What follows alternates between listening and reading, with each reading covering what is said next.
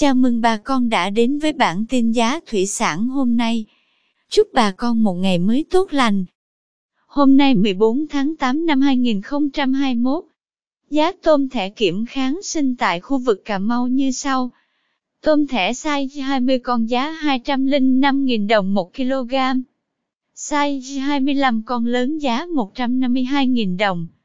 Size ba mươi con đang có giá một trăm ba mươi nghìn đồng một ki lô gam. Size bốn mươi con lớn có giá thu mua là một trăm mười lăm nghìn đồng. Size năm mươi con có giá chín mươi bảy nghìn đồng một ki lô gam. Size sáu mươi con đang thu mua với giá tám mươi tám nghìn đồng. Tôm thẻ size bảy mươi con đang có giá tám mươi ba nghìn đồng một ki lô gam.